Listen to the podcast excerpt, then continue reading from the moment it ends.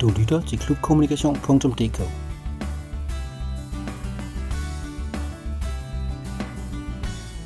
En podcastserie for idrætsklubber og sociale foreninger i det frivillige Danmark. Mit navn er Michael Bangvels.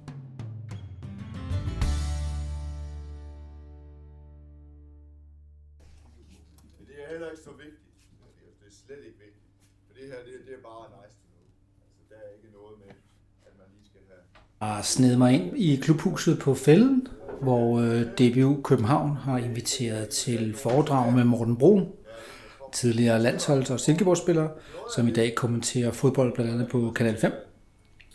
Morten har et interessant øh, foredrag, der hedder Målrettet, mangel på målrettighed, hvor han går lidt i bræschen med dansk øh, breddefodbold, ungdomsfodbold og øh, de måder, vi, vi driver det på herhjemme. Men lad os prøve at høre hans øh, indledning på foredrag.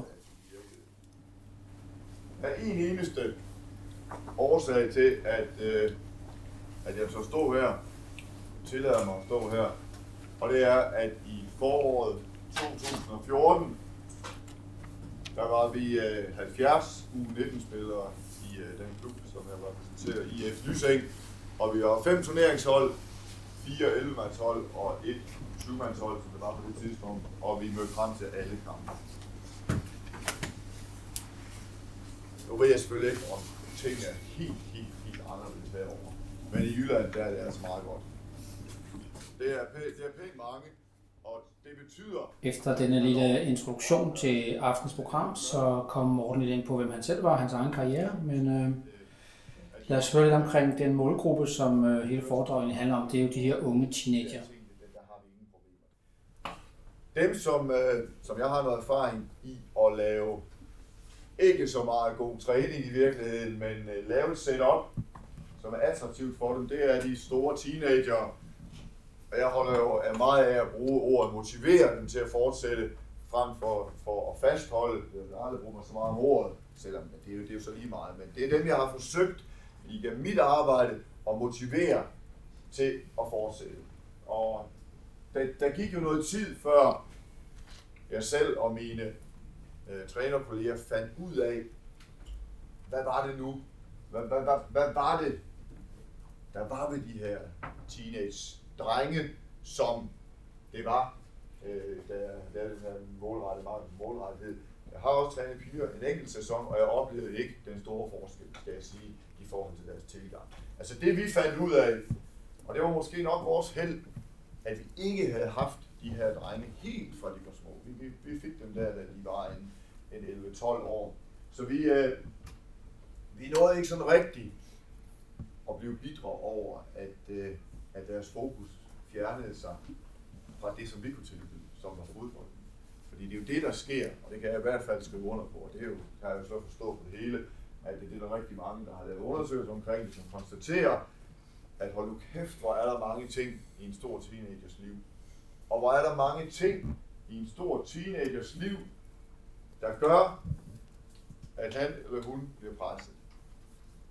Der, der er skole, der er arbejde, der er kærester, der er fester, hvor meget man bliver presset af det, men i hvert fald ting, der skal prioriteres.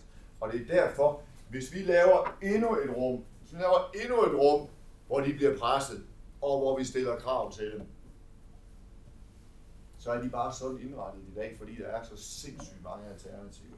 Så er de bare væk. Jeg er selv vokset op i en lille by, øh, der hedder Uldum øh, i Jylland. Hvis vi ikke spillede fodbold, så var der ingenting. Så det var aldrig noget, jeg, jeg husker det aldrig som et tema, at man kunne stoppe og vælge noget andet, for det var ikke andet.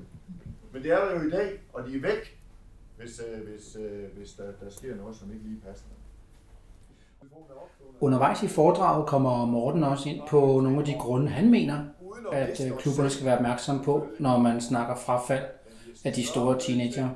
Lad os høre et af hans punkter øh, på, hvorfor det er, at klubberne gør det forkert. På det helt overordnede plan, der tror jeg, at vi mister de store teenager af sådan en 3-4 årsager. Det første, og vel nok det væsentligste, og det som er så ærgerligt, fordi det er i virkeligheden, så i virkeligheden, så tror jeg, at der er rigtig mange velmenende trænere, der bruger masser af timer i den tro, at de motiverer teenagerne til at fortsætte.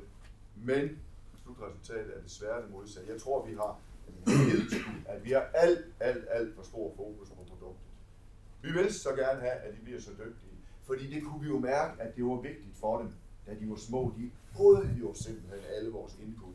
Og hvis vi sagde, at vi træner fire gange om ugen, så spurgte de, hvorfor træner vi ikke otte gange om ugen? Og det er jo, det er jo sådan lige, lige umiddelbart, så er det jo motiverende for en øh, instruktør, for, for en lærer, at have nogle elever, der bare æder alt det, man siger, bare vil have mere og mere og mere. Men sådan er det bare ikke, når de bliver, når de, bliver Øh, de store teenager, fordi de er ikke dumme, de unge i dag. De kan udmærke, de kan ret hurtigt se, de mange af dem, der ikke bliver Superliga-træner, det ved de godt. De ved det udmærket godt. Og, og, og der er slet ikke nogen grund til at, at, at blive ved med at sige, if you can dream it, you can do it, og alt det der, fordi det ved de godt, det, det sker ikke. Og derfor kan de jo godt regne ud, det er jo ikke særlig vigtigt, om jeg bliver, om jeg bliver 10% bedre eller 20% bedre i løbet af de næste år. Alle bliver bedre, hvis de kommer til træning. Det kan ikke undgås. Så på den måde øh, kan man jo godt blive ved med at være bedre, med at blive, blive en lille smule bedre hele tiden. Og det er der ikke noget som helst forkert i, men der er noget forkert i at optimere, øh, og vil optimere en, et, det hele omkring et, et fodboldhold, hvor man i grunden bare spiller for at have det sjovt. Det, det er i hvert fald, jeg tror, det er en kæmpe fejl. Så er ærgerligt, fordi man bruger så mange ressourcer på at lave den her, den her kæmpe fejl. Vi fatter simpelthen ikke, hvordan, hvor på ranglisten fodbolden ender med at komme ind. Og nogle af os bliver måske en lille smule mavesure over at konstatere, at de der guldklumper, der havde fodbolden som deres ubetingede nummer et, og dermed deres fodboldtræner som en form for afgud, at der ender man egentlig bare som en af, en af mange voksne i, det, i deres liv, som nu tilfældigvis øh, står for det, der er deres, deres sige, femte prioritet. Skole, arbejde, kærester, fester, fodbold. Det er der, vi er for mange vedkommende. Og det er ikke nødvendigvis fordi, at det er fodbold, de elsker allermindst af de her fem elementer. Det er bare fordi, at hvis de ikke får afleveret deres danske opgave, eller deres matematikopgave, så får de ballade. Så derfor er de nødt til at prioritere skolen over fodbold. Hvis de ikke møder, på møder til rette tid på deres arbejdsplads, så har de jo ikke det der arbejde ret meget længere. Skal de have et arbejde? Nej, skal de ikke. De går til fodbold, men det er, altså, hvis man vil have, gerne vil have, vil, vil have noget pænt tøj at gå i, og man gerne vil, øh, vil deltage i de her fester og have lidt, øh, have lidt midler, ja, så er det jo et eller andet sted nødvendigt, hvis man vil have det rigtig fede øh, teenage-liv. Det er i hvert fald den erfaring, jeg har gjort med som forældre. Der, Igennem foredraget kommer Morten også ind på nogle helt konkrete ting omkring uh, træningssituation, kampafvikling. Uh, han kommer ind på nogle emner omkring det at melde afbud, det at få de gode baner, det at lave taktikmøde før en kamp, det at lave opvarmning. Alt sammen nogle ting, som man kan høre, hvis du finder hans foredrag i nærheden af dig.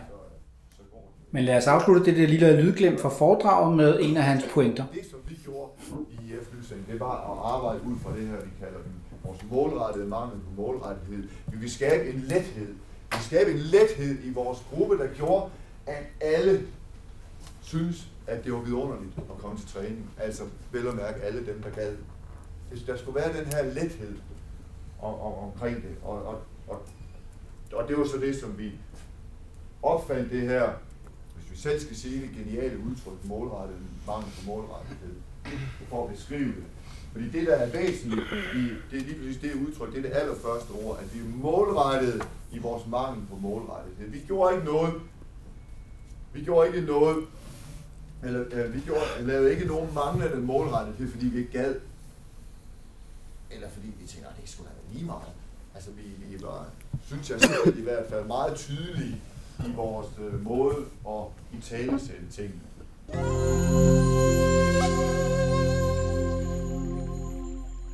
Du har lyttet til et uddrag af Morten Bruns foredrag Målrettet mangel på målrettighed.